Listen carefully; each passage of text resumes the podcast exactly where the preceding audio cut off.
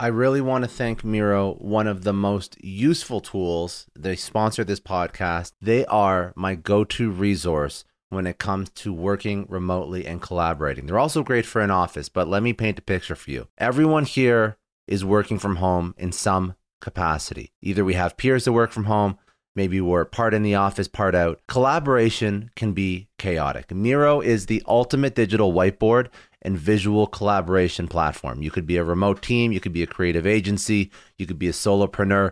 Miro allows you to brainstorm, plan, and execute seamlessly. Picture this, you're in a virtual meeting mapping out a huge project. With Miro, you can drag and drop sticky notes, sketch wireframes, organize ideas all in real time. You collaborate with your team no matter where they are.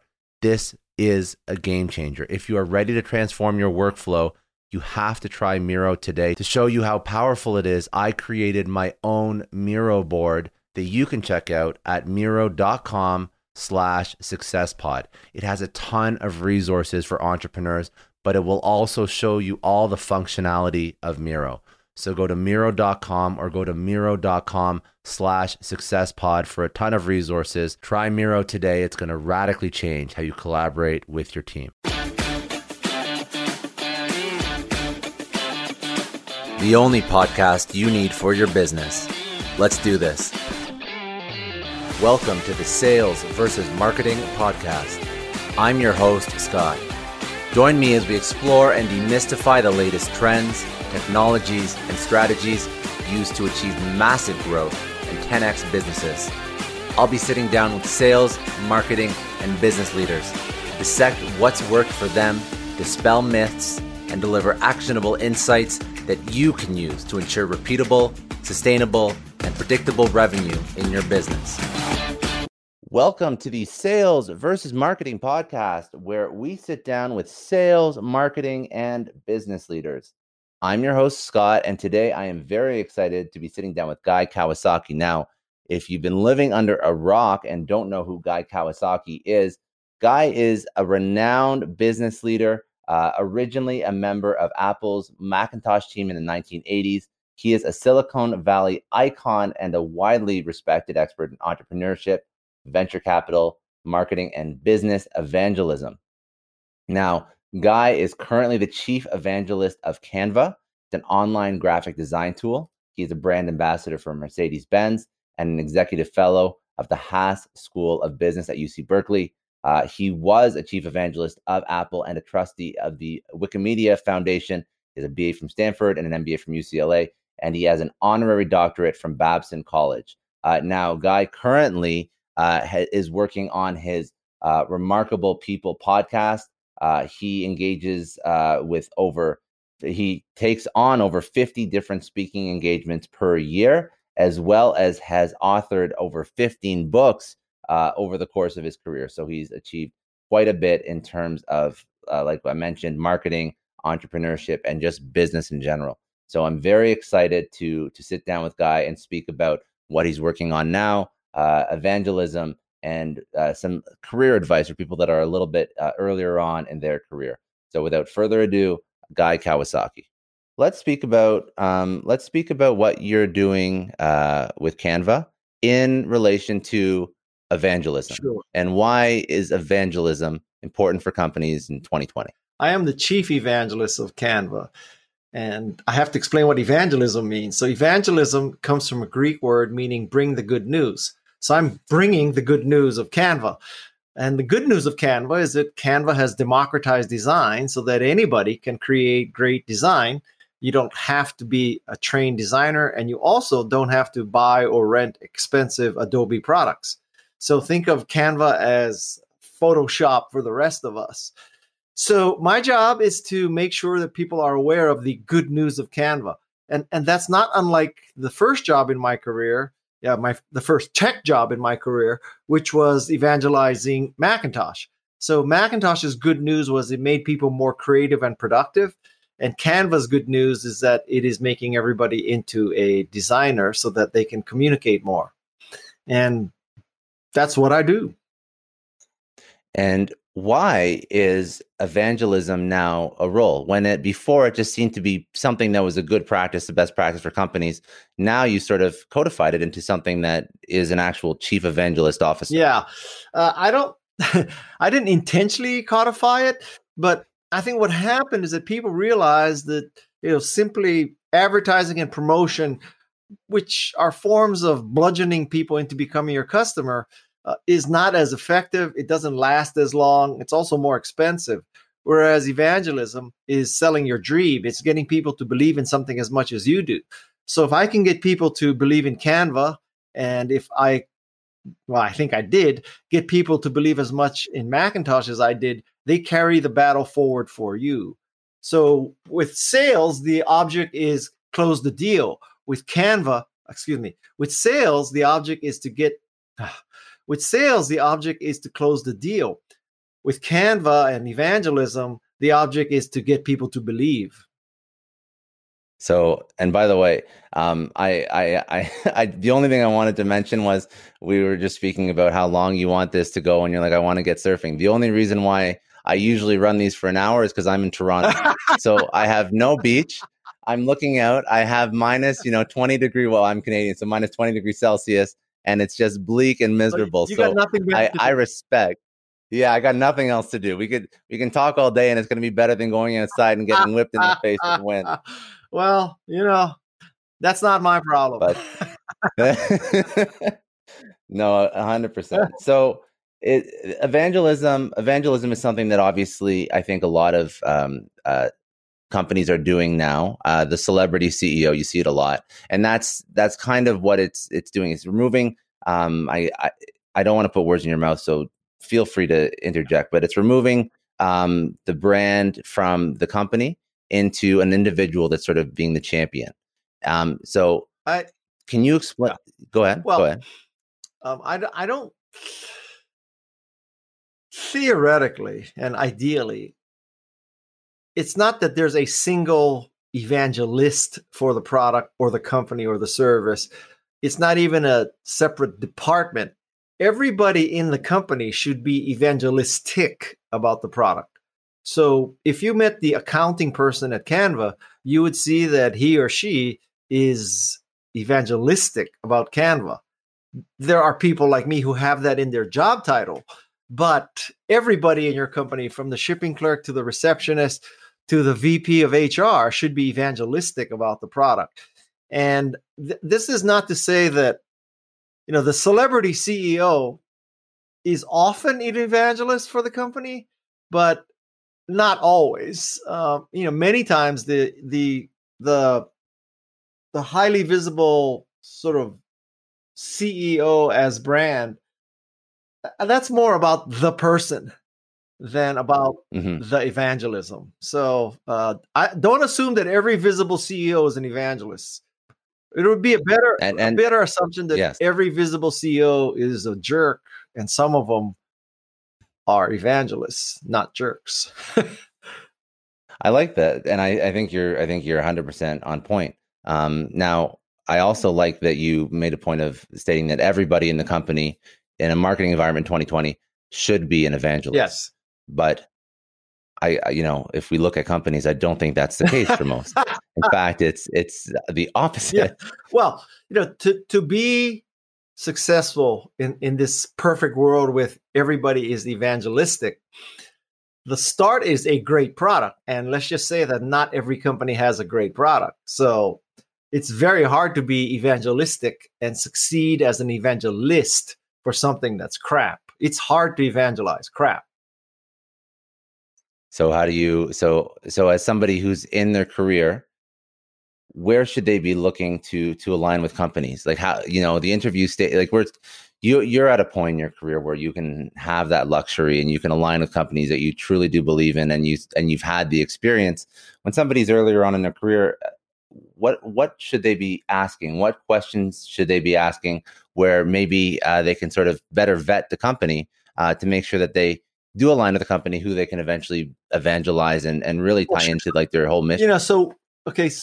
I'm going to completely contradict myself in a minute, but to start, you know, go to work for companies that make stuff that you love. And if you love something, it's easy to be evangelistic about it. If you're just doing it for the money, take an extreme case.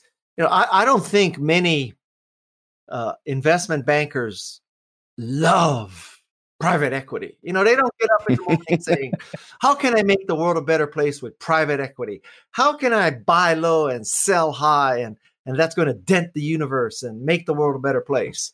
So it would be hard to be evangelistic about private equity.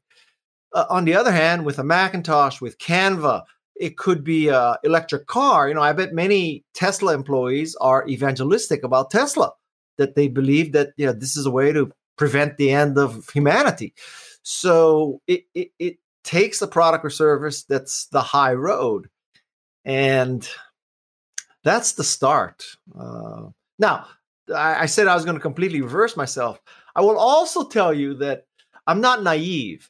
So let's take this case where, hypothetical case. So you go to work for a company that sells, I don't know, pet supplies online. And, you know, you like dogs, you like cats, but you're not a dog kind of guy or a dog kind of gal or a cat kind of guy or a cat kind of girl. But you got this good job at this company. It's a startup. And you don't hate animals, but that's not your passion. And all of a sudden you get on and it becomes a rocket ship and you're selling hundreds of thousands of cans of dog food and cat food per day, and leashes are flying off the shelf and flea powder. You can't even keep it in stock and, you know, all this kind of stuff. And now the company's valuation is $5 billion. And because you got in early, you got 1% of a $5 billion company. Trust me, you will get passionate about pet supplies. You may even be able to convince yourself that you're evangelistic, that you've made pet supplies more inexpensive, you've made pet supplies more available to people, you sell better kinds of pet supplies. So I'm not completely naive, okay? I'm not telling you it's all pixie dust and unicorns, but the start is a great product. I like that a lot. Is that something, is that a mantra that you've tried to live by, it, like in your career? Like through Canva and then like obviously originally Apple. Which part of what I said are you asking me about? The whole not the love for the company, like the falling in love for the company after they sell a million cans of dog food or flea repellent. Is that something that you've tried to sort of internalize, like as you've, like, is that something like when you were younger self, much younger self, and you were, you know, you're setting out in your career, is that something that you had top of mind, or is this something you sort of come to terms with like over your career? Are you saying if I had top of mind that if something takes off, I'll become in love with it, or are you saying no? Did you go in vetting and loving? Oh, I see. Like, for example, Apple. Yeah, I would say that. When I was at the start of my career, I had not yet figured this out. So it was just plain, no pun intended, dog shit luck that I fell into Apple because of nepotism. And I tell you, when I saw Macintosh the first time, it was a religious experience. I mean, you're too young to know, but back then computers were not exactly what they are today. And there was no mouse, there was no graphics, there was no GUI, et cetera, et cetera. So when you saw the first version of that, oh my God, yeah, the angels started singing and the skies parted. So, but I can't tell you that I sat myself down and said, Guy, you got to look for something you love. Let's face it, when you're 25, 26, 27, you're just trying to figure out how to make money. It just happened that I figured out how to make money and I fell in love with what I was doing.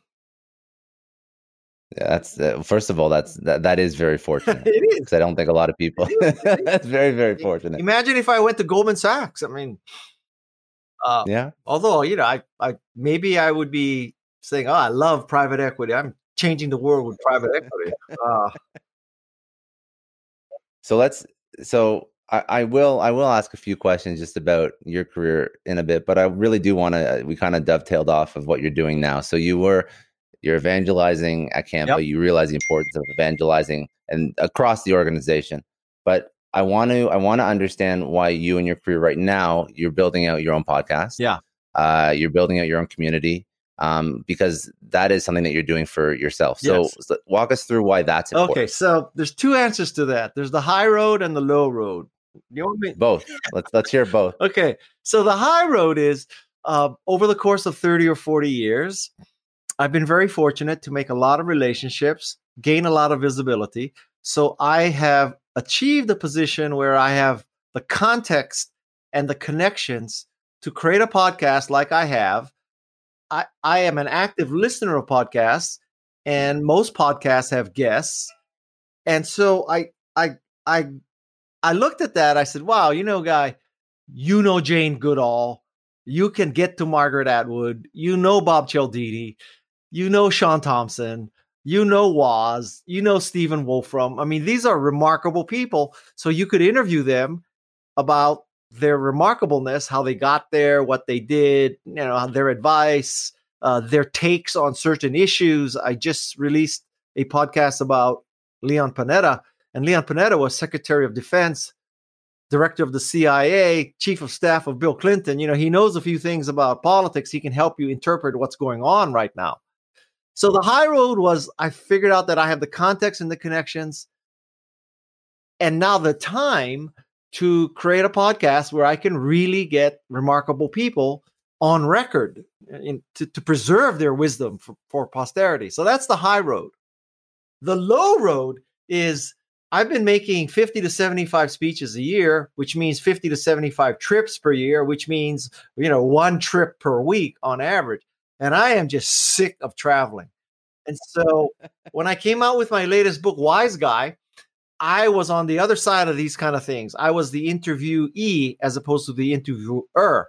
And so I would talk to these people like you, you know, I'd say, so how many downloads do you get? And what's your business model? Well, I sell an ad at the start. Let me just. No worries. What was I saying? About the you say, like, how do you? No, when you first started being the interview. Oh yeah. So I was the interviewee, and I was asking interviewers about their business model. You know, so what's your business model? Well, I sell ads. How many ads do you sell? Well, one at the start, one in the middle, one in the end. And how much do you get for these ads? Oh, I get $20,000 for the first one, $15,000 for the second one, and $5,000 for the third one. So I, you know, I'm not that mathematical, but I can add 20 and 15 and 5 and get 40. So I got 40,000 per episode. I said, now how many episodes do you do? Between 100 and 150 a year. So now I can multiply 40,000 times 100 and get 4 million. And I said, so you're telling me you're making, at best case, even if you're lying to me, 4 million, I divide that in half, that's 2 million. So even if you're lying to me by a factor of 2, you're making 2 million. If you're lying to me by a factor of 4, you're making 1 million. So why am I getting my ass on the plane 52 times a year and you're just, you know, doing podcasts without much travel and making either 1, 2, or 4 million bucks? So I said, I'm going to be a podcaster. I'm not going to like be a public speaker anymore. So that's the low road reason. It's not a low road. It's smart, because if you're going to, so this is going to segue into really where I wanted to drive this home, because people are in their career. I work a 9-to-5, so I manage a sales team, a software sales team. And this is something that I'm doing as a passion project. And it, you know, it really doesn't take a lot to build something that you're an expert in, that you can do on the side. And you don't have to be like, you're not going to get the Jane Goodalls or, you know, like that level of access. I think you interviewed Arianna Huffington. Like that level of access is obviously reserved for people that have sort of built out themselves in their career and they're at a certain point. But it doesn't mean you don't get. I'm an instant success. It only took 40 years. Only 40 years. They don't see the 40 years. I have to, you know, I just asked you, like, you know, how many downloads is your podcast getting? And obviously it ramped up much quicker than most other people to start, but you've put years into this. So I think that but still you recognize that it's an easy thing to do. It's still a low labor. Well, that's a whole nother relative to. I thought it would be easy to do. It's not that easy. I mean, there's no free lunch in the world. So I don't know about you, But when I interview, I have such a diversity. So I interview Jane Goodall. I have to understand chimpanzees.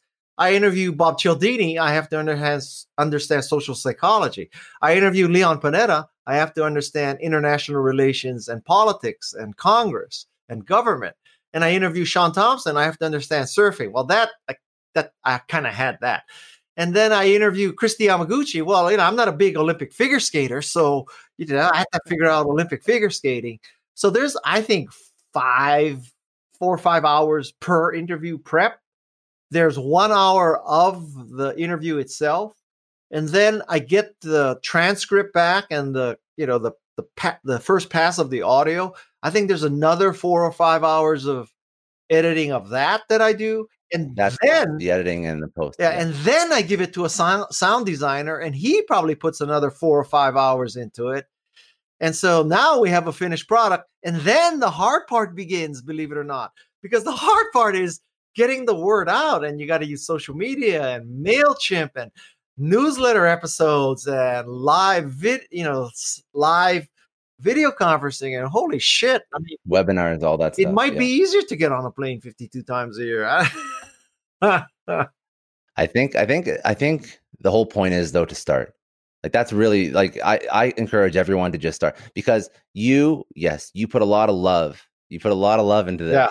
You put a lot more love than a lot of people put into their podcast. You think? You put more love into it. I think so. I think also the more you do it, the easier it is to remove a little bit of that prep, because the questions that are going to come up, and you can guide people down agnostic of what they do. Well, you want to be a little bit educated, but yeah, I think it gets a little bit. I want to take a second and thank Indeed. They're a huge sponsor of the Success Story podcast. And as business leaders, we're all driven by the search for better. But when it comes to hiring, the best way to search for a candidate isn't to search at all. It's to match with Indeed. Now, if you need to hire, you need Indeed. Indeed is your matching and hiring platform with over 350 million global monthly visitors, according to Indeed data, and a matching engine that helps you find quality candidates fast. And Indeed doesn't just help you hire faster. 93% of employers agree Indeed delivers the highest quality matches compared to other job sites, according to a recent Indeed survey. You need to ditch the busy work. You need to use Indeed for scheduling, screening, and messaging, so you can connect with candidates faster. All the tools you need are in one spot. Join more than 3.5 million businesses worldwide that use Indeed to hire great talent fast. And listeners of the show will get a $75 sponsored job credit to get your jobs more visibility at Indeed.com/Clary. Just go to Indeed.com/Clary right now and support our show by saying you heard about Indeed on this podcast. Indeed.com/Clary. Terms and conditions apply. If you need to hire, you need Indeed. This episode is brought to you by NetSuite. Now, as a business owner, I always remember when my company hits a growth spurt. It's great, but then you realize that things start to break. Things are taking 3 times as long. Manual processes start to bury your team in paperwork and admin, and you really don't have one reliable source of data or truth to understand how healthy your business is. If this sounds familiar, you have to know 3 numbers. 37,000. That's how many businesses have upgraded to NetSuite, the #1 cloud financial system. 25, NetSuite turns 25 this year. That's 25 years streamlining accounting, inventory, HR, and more for growing companies. And 1, because your business truly is one of a kind, NetSuite gives you customized solutions so you can manage everything about your business in one place, from inventory to invoicing. One powerfully efficient system. I love having all of my data in one spot. NetSuite allows me to do that. It gives me the big picture so I can make smarter decisions. And they turn complex financials into understandable, actionable insights. Right now, you can get NetSuite's popular KPI checklist for free to help improve your business. It's designed to help you boost performance across key areas of your business. Go to netsuite.com/ScottClary to download the checklist and see how one complete system can transform your growth. That's netsuite.com/ScottClary. Get more control in your business with NetSuite. Just a quick question. Have you ever had one of those oh no moments when you realize that you accidentally deleted a huge file? Or worse, your whole computer dies? I know I have. It's happened to me a lot, but don't sweat it. The sponsor of today's episode, Backblaze, they have your back. It is unlimited backups for all your Macs, your PCs, or even your whole company, and it's really affordable. under $100 a year. If you're running a business, they take the stress out of protecting everyone's data. If you need more bells and whistles for compliance, so on and so forth, they have enterprise options too. Honestly, losing data sucks, but Backblaze makes getting it back easy. They have restored billions of files. They offer tons of restore options, including rapid recovery in an event of data loss or ransomware. And you can access your backed up data from everywhere and anywhere in the world using their web app, iOS or Android apps. It's been recommended by the New York Times, Inc., Macworld, PC World, LifeWire, Wired, Tom's Guide, 9 to 5 Mac, and tons more. And best, you can try it fully featured with no risk at backblaze.com/story. They set up that link for all Success Story podcast listeners.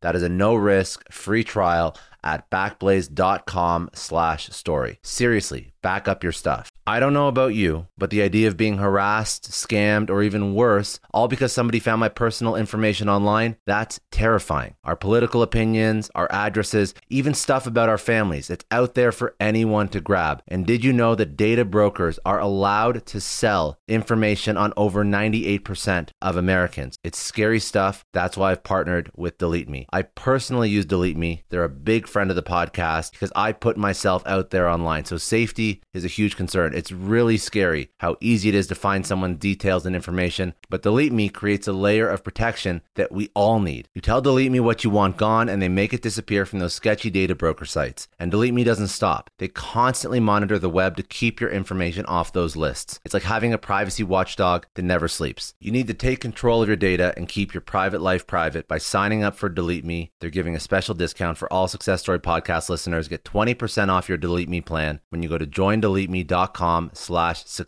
and use promo code success at checkout. The only way to get 20% off is to go to joindeleteme.com/success and enter code success at checkout. joindeleteme.com/success. I want to thank Belay for sponsoring today's episode. They provide solutions that all of us need. They help us get back more of our time because time is the most precious resource. A lot of you listening are business leaders, entrepreneurs. You know that if you spend your time incorrectly, it can make or break your business, your personal, professional relationships. It can completely sidetrack you and stop you from reaching your goals. So I'm going to ask you, are you protecting your time? How much of your day is eaten up by tasks that could have been done by someone else? Wouldn't you rather spend your time on things that truly matter? The answer should be yes, because you have to move the needle on whatever it is you're trying to build. That's where Belay comes in. They are the nation's largest pool of exceptional US-based talent. Belay offers flexible staffing solutions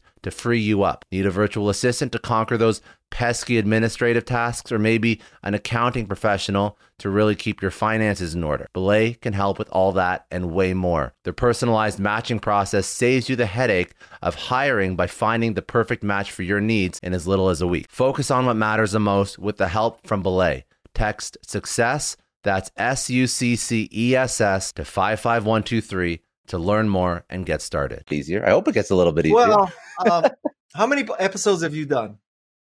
So this is, is it 20? Okay, so 20 I'm right at now. About 13. And yeah. I will tell you, though, that I have obviously been on this side, right? And so I know when somebody truly knows who I am and somebody truly doesn't. And so, you know, you can ask five or six. So, you know, what was a career? What was your career path? What was the secret to your success? You know, and then it's obvious. What was it like working for Steve Jobs? So I know when they've looked at my Wikipedia entry, but I also know when they've done a deep dive. And so when I do a deep dive, let's take someone like Jane Goodall. So when you interview Jane Goodall, if you want to show her that you've done a deep dive, you have to say to her, well, tell me how, without a bachelor's degree, Louis Leakey helped you get a PhD at Oxford. So you didn't have any undergraduate degree and you got a PhD because Louis Leakey helped you. Okay, so that's not something that might be too obvious, although that is in her Wikipedia entry. But, you know, that's a kind of a detail. And so I don't think most people interviewing Jane Goodall would ask her, how'd you get a PhD without an undergraduate degree? And when you ask Leon Panetta, when you're interviewing Leon Panetta, everybody's asking him about being in the sit room at Osama bin Laden and, you know, all that. But I try to ask him, so let's look at, I hope you know who these people are, but let's look at James Mattis and John Kelly. So John Kelly was the chief of staff for Trump. James Mattis was Secretary of Defense, both Marine generals. They lasted a couple, 3 years, and then they were fired or left or, you know, whatever, resigned. So I asked Leon, so I said, you know, how do I interpret that? Do I look at it and say, well, were they complicit? Is the attitude, well, you know, I only work for Trump 2 or 3 years. I'm not a bad guy. I left after 2 or 3 years. But, yeah, you could make the case that's like saying, well, I only worked for Hitler for 2 or 3 years, man. I wasn't that bad a guy. I left after 2 years. Well, you know, you can believe that. On the other hand, I said to Leon, so Leon, tell me, you know, is it that, or is it these guys were patriotic Americans?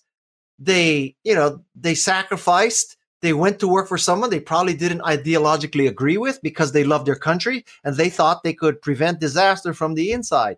Which way do I look at that, Leon? And so that's not something you just read Wikipedia and you come up with. So I don't know. There's a whole diatribe about how hard it is to ask good questions, I guess. Now, let me ask you this. Now I feel like all my questions are under the microscope, so you got me sweating. We can reschedule, but that's fine. And do this again, yeah. No, it's good. It's good. I like it. I actually really like where this is going. So do you find as a marketer, you think that there's more value in delivering that granular content? Or do you think that to scale the podcast and to get it and get as many people interested as possible, knowing that the people that you're speaking to, people already don't have an idea of what, like, they haven't gone on their Wikipedia. So does it make sense to get that granular, or does it make more sense to stay high level? And what's better commercially? Listen, when I have 2.5 million followers or episodes downloaded, or 2.5 million copies of each episode are downloaded, I will tell you. The answer is I don't know. I mean, maybe everybody asks those kind of simple, easy questions because that's what everybody wants to hear. So I don't know, you know, of the people who listened to Leon Panetta's episode, I don't know how many were wondering, so yes, how should I think of John Kelly and James Mattis? That probably never occurred to 99.9% of the people. But then, you know, isn't that what makes Terry Gross a great interviewer? Isn't that what makes a great 60 Minutes interviewer great? Not that they ask the softballs.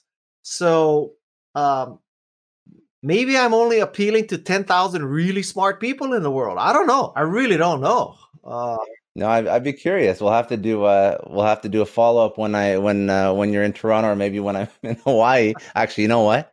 I would prefer to go there. 10 out of 10 times, I'll prefer to go there. I'm not in Hawaii. I'm in California, but still, California is better than Toronto. Oh, I thought you. Okay, although, I thought. I figured you were back home. The world's greatest story, remarkable story, just happened in Toronto, where the Zamboni driver played for the Hurricanes and beat the Maple Leafs. Yes. Well, first of all, how hard could it be to beat the Maple Leafs? But that's a remarkable story. It is. That was funny. I did see that. That's a great. Story. And the reason. And what I like to do when I have these interviews is I really just like to focus on what the people care about right now.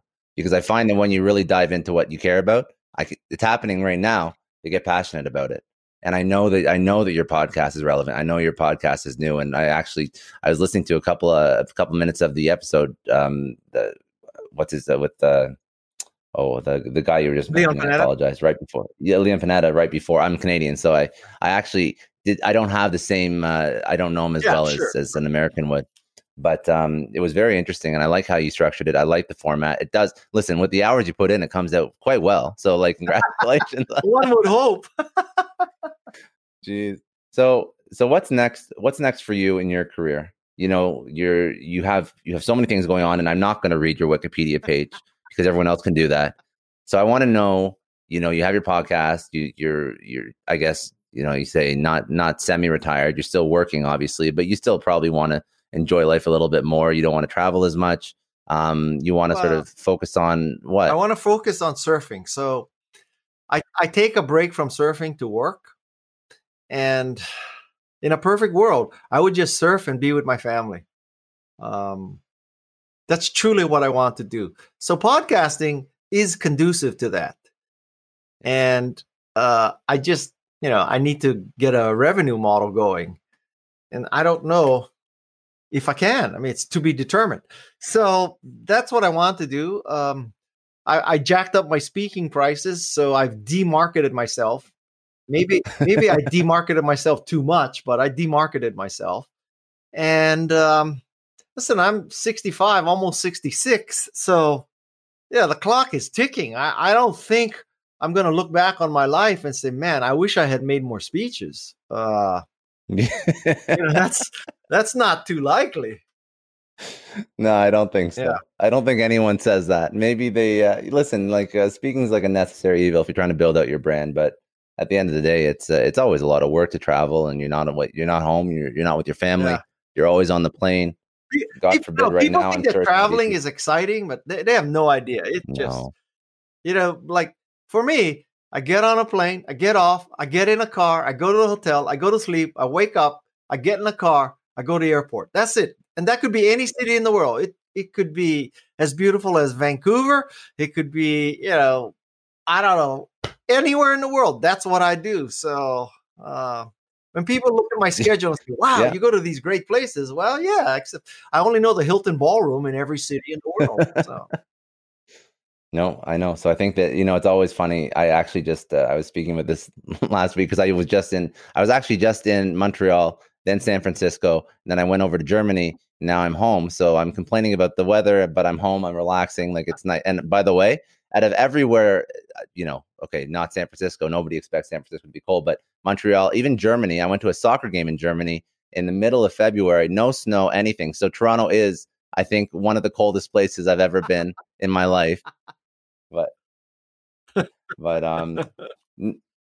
No, that's so I'm happy with. I'm happy that you really dove into the podcast piece, because I know that that's what you're doing now, and I think that the perspective of somebody at your level of your career, your point and where you are in your life, and you're starting this out is really beneficial. But I have a prediction with my podcast that it may be 10 or 20 years after I die, but at that point, that's when my podcast will be most valuable. Not because I'm dead, but because so many years have gone by that I have created a really great archive of history of remarkable people. And so, someday people are going to say, we're going to look back at this Trump time and they're going to listen to the recording of Leon Panetta that I did in 2020, it might be 2040, and it's going to be very valuable. I just wish it would happen before I die. God forbid. Well, I think we all kind of hope that all the work we put in is going to be going to have some sort of merit before we kick it. But what can you do? I agree with you though, because the people you're interviewing are very, very. They're very polarizing, their stories, they're very topical. It's very, very cool. I like the concept a lot. I think it's a really great, niche that you've tapped into with just the people that you have connections with. My positioning statement is NPR without the fun drives. That's good. So That sort of wraps up what you're working on now. I don't want to beat that to death. I think that for people that are listening to this, no, I'm serious. I know that you're still sort of figuring out how this whole podcast and how to monetize. There's so many ad partners that you can tap into. I'm not monetizing mine, but that's something that I've been looking into as well, because I'm still early days. In this, but you can go into ad partners. There's people that will sell ads. You can sign up. They're bringing you different deals and stuff like that. It's like any other, any other agency. They've reached out to me already, but I think it doesn't really get interesting and relevant to get, 100,000 downloads per episode or, something like that. So I'm not going to make myself crazy to make a couple $1,000 or a couple $100. It only gets interesting when it's tens of thousands. Right. And so, yeah. Well, you know what you should do? You should get on Joe Rogan. That's that's the the pinnacle. He hasn't called me yet, so. Okay, well, soon. I don't think he knows that you're into the podcast. But I don't think he knows who I am. Period. So. Ah, no, you don't give yourself enough credit. He should. If he doesn't know, that's his own fault. Okay. What I wanted to ask a couple rapid questions just to sort of frame, like where people are at in their career. Okay. So out of your entire career, what would you say the number one most important lesson is that you've learned? So this is a typical question. So it is a very typical question. It's vanilla as ever, but I love it. It certainly is. Wait, 1 second here. My surfing partner just said he's getting ready, so I'm telling him I'm almost done. So that's why I'm asking these. I'm wrapping up. I'm giving you tons of surfing time. So I think in terms of running a company, you know, product or service, I think the two most important things I learned first is that never ask people to do something you wouldn't do. So if you wouldn't go through CAPTCHA, if you wouldn't give a credit card number, if you wouldn't fill out 25 fields of personal information, if you wouldn't jump through all these hoops, then don't expect your customers to. Don't expect your vendors to do something you wouldn't do. Don't expect your employees to do something you wouldn't do. So that's advice number one. Advice number two would be that it's very difficult for your current customers to tell you how to truly, truly revolutionize your business. So I think if you talk to your current customers, they're all going to tell you better, faster, cheaper Apple II. But better, faster, cheaper Apple II is not a Macintosh. Nobody told Steve, build me this computer, because all they could think about was Apple I and Apple II. And so to truly, truly innovate, you have to be ahead of the crowd. Now, so then, who do you believe? Well, I'm telling you, it's not your installed base. So it's your gut, it's your passion, it's your luck, it's people younger than you. I wish I could tell you there's 100% way to do this, but I am pretty confident that if you went to your existing customers and said, what would you like from us? They're only going to say better, faster, cheaper. So on that point, try new things, iterate. It's okay to fail, but really look outside of what you're already doing if you really want to take it to the next level. Basically, and you said something like it's okay to fail. That's not true. It's not okay to fail. Everybody think it's okay to fail because that's like some millennial bullshit kind of tech startup thing. It's not okay to fail. It's not okay to fail, waste people's money, waste people's time, waste people's careers and all that. Now, I'm not saying that if you fail, you should commit suicide, but you should do everything you can to not fail. If you do fail, at least you should learn from your failure. But I think this acceptance of failure has been too cavalierly thrown around. That let's just let's raise $5 million from these fat cats, and we'll throw it up against the wall, and we'll buy foosball tables. And, we'll get in our kombucha and ping pong. We'll get the kombucha in the refrigerator, and we'll give everybody a Herschel backpack and get our skinny jeans and put on our facial hair and our Thursday boots and 5 million here, 5 million there. Let's see what happens. That's bullshit. That's bullshit. Yeah, I agree. No, I agree. I think that attitude of blow money and it's okay to fail was propagated incorrectly out of the you will fail, but just learn and improve. Yeah. I think that it was taken way too far. So anyway, okay, this is another one that I like to ask: biggest regret or mistake in your career, and why? Well, I've had so many. Launching a podcast? I left Apple twice. I turned Steve Jobs down for another job. I was asked to interview for the first CEO position of Yahoo. So right there, that's about, I don't know, $4 billion. But I that's bigger than any mistakes I've made. Yeah. I mean, everybody makes those kind of mistakes. Who the hell knew that Apple would be $1 trillion company? So I would say I haven't made total stupid mistakes.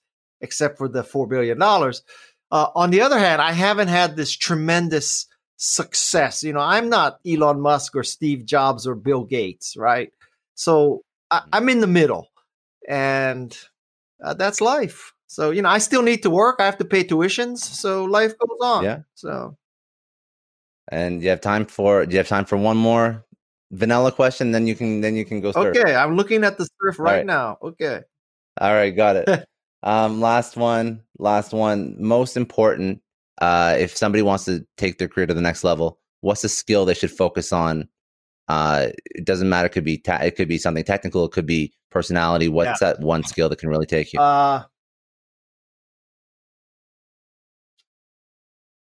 I'll give you a high level philosophical answer that people can struggle to wrap their minds around. So draw an X and Y axis, and on the X axis you have the degree of differentiation, and on the Y axis you have the degree of value, how valuable you are. And so in this 2x2 matrix, all of life boils down to being unique and valuable. So if you have a unique and valuable product, like iPod, when it first came out, the only way you could legally, inexpensively, easily have music in your pocket, iPod is successful. If you are the only person in your company who has a particular skill that's valuable, you'll be a very cherished employee. In your dating and marriage, if you are unique and valuable for your spouse, you never have to worry about getting divorced. So all of life boils down to becoming unique and valuable. I love it. That's a good answer. Okay. That's one of the better answers I've heard. You nailed it. Good job. Thank you.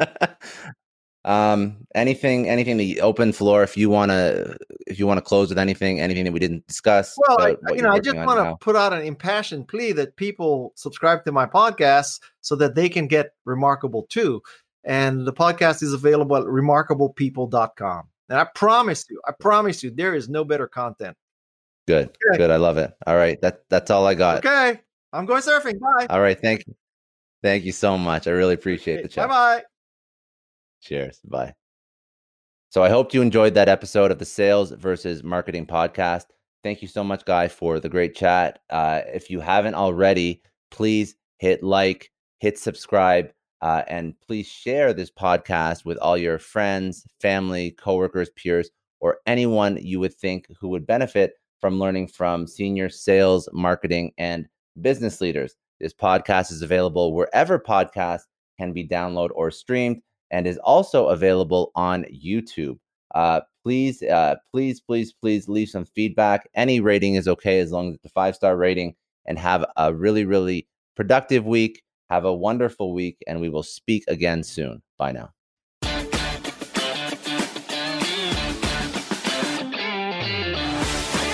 Thanks for listening to the Sales vs. Marketing podcast, brought to you by ROI Overload, delivering strategy, technology, and insights to both sales and marketing leaders and teams globally.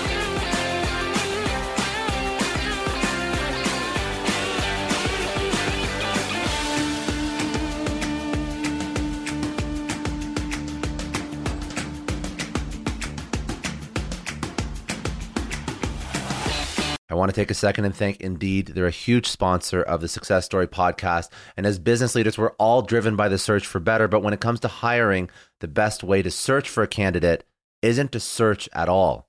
It's to match with Indeed. Now, if you need to hire, you need Indeed. Indeed is your matching and hiring platform with over 350 million global monthly visitors, according to Indeed data, and a matching engine that helps you find quality candidates fast. And Indeed doesn't just help you hire faster. 93% of employers agree Indeed delivers the highest quality matches compared to other job sites, according to a recent Indeed survey. You need to ditch the busy work.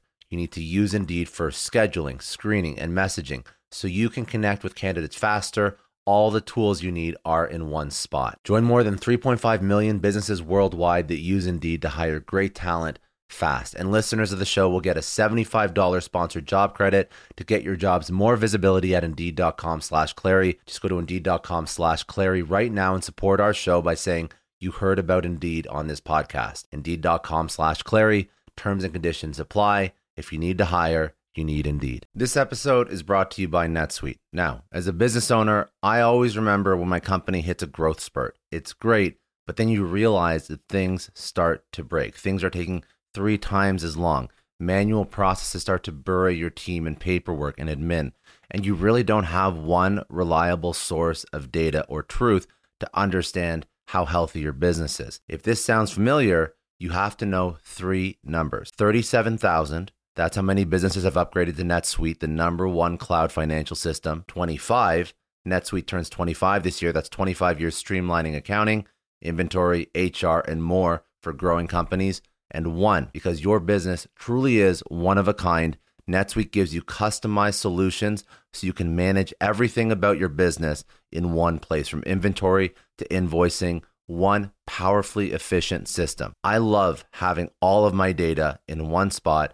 NetSuite allows me to do that. It gives me the big picture so I can make smarter decisions. And they turn complex financials into understandable, actionable insights. Right now, you can get NetSuite's popular KPI checklist for free to help improve your business. It's designed to help you boost performance across key areas of your business. Go to netsuite.com/ScottClary to download the checklist and see how one complete system can transform your growth. That's netsuite.com/ScottClary. Get more control in your business with NetSuite. Just a quick question. Have you ever had one of those oh no moments when you realize that you accidentally deleted a huge file? Or worse, your whole computer dies? I know I have. It's happened to me a lot, but don't sweat it. The sponsor of today's episode, Backblaze, they have your back. It is unlimited backups for all your Macs, your PCs, or even your whole company, and it's really affordable, under $100 a year. If you're running a business, they take the stress out of protecting everyone's data. If you need more bells and whistles for compliance, so on and so forth, they have enterprise options too. Honestly, losing data sucks, but Backblaze makes getting it back easy. They have restored billions of files. They offer tons of restore options, including rapid recovery in an event of data loss or ransomware. And you can access your backed up data from everywhere and anywhere in the world using their web app, iOS or Android apps. It's been recommended by the New York Times, Inc., Macworld, PC World, LifeWire, Wired, Tom's Guide, 9to5Mac, and tons more. And best, you can try it fully featured with no risk at backblaze.com/story. They set up that link for all Success Story podcast listeners. That is a no-risk free trial at backblaze.com/story. Seriously, back up your stuff. I don't know about you, but the idea of being harassed, scammed, or even worse, all because somebody found my personal information online, that's terrifying. Our political opinions, our addresses, even stuff about our families, it's out there for anyone to grab. And did you know that data brokers are allowed to sell information on over 98% of Americans? It's scary stuff. That's why I've partnered with DeleteMe. I personally use DeleteMe. They're a big friend of the podcast because I put myself out there online. So safety is a huge concern. It's really scary how easy it is to find someone's details and information. But DeleteMe creates a layer of protection that we all need. You tell DeleteMe what you want gone and they make it disappear from those sketchy data broker sites. And DeleteMe doesn't stop. They constantly monitor the web to keep your information off those lists. It's like having a privacy watchdog that never sleeps. You need to take control of your data and keep your private life private by signing up for DeleteMe. They're giving a special discount for all Success Story podcast listeners. Get 20% off your DeleteMe plan when you go to joindeleteme.com/success and use promo code success at checkout. The only way to get 20% off is to go to joindeleteme.com/success and enter code success at checkout. joindeleteme.com/success. I want to thank Belay for sponsoring today's episode. They provide solutions that all of us need. They help us get back more of our time because time is the most precious resource. A lot of you listening are business leaders, entrepreneurs. You know that if you spend your time incorrectly, it can make or break your business, your personal, professional relationships. It can completely sidetrack you and stop you from reaching your goals. So I'm going to ask you, are you protecting your time? How much of your day is eaten up by tasks that could have been done by someone else? Wouldn't you rather spend your time on things that truly matter? The answer should be yes, because you have to move the needle on whatever it is you're trying to build. That's where Belay comes in. They are the nation's largest pool of exceptional U.S.-based talent. Belay offers flexible staffing solutions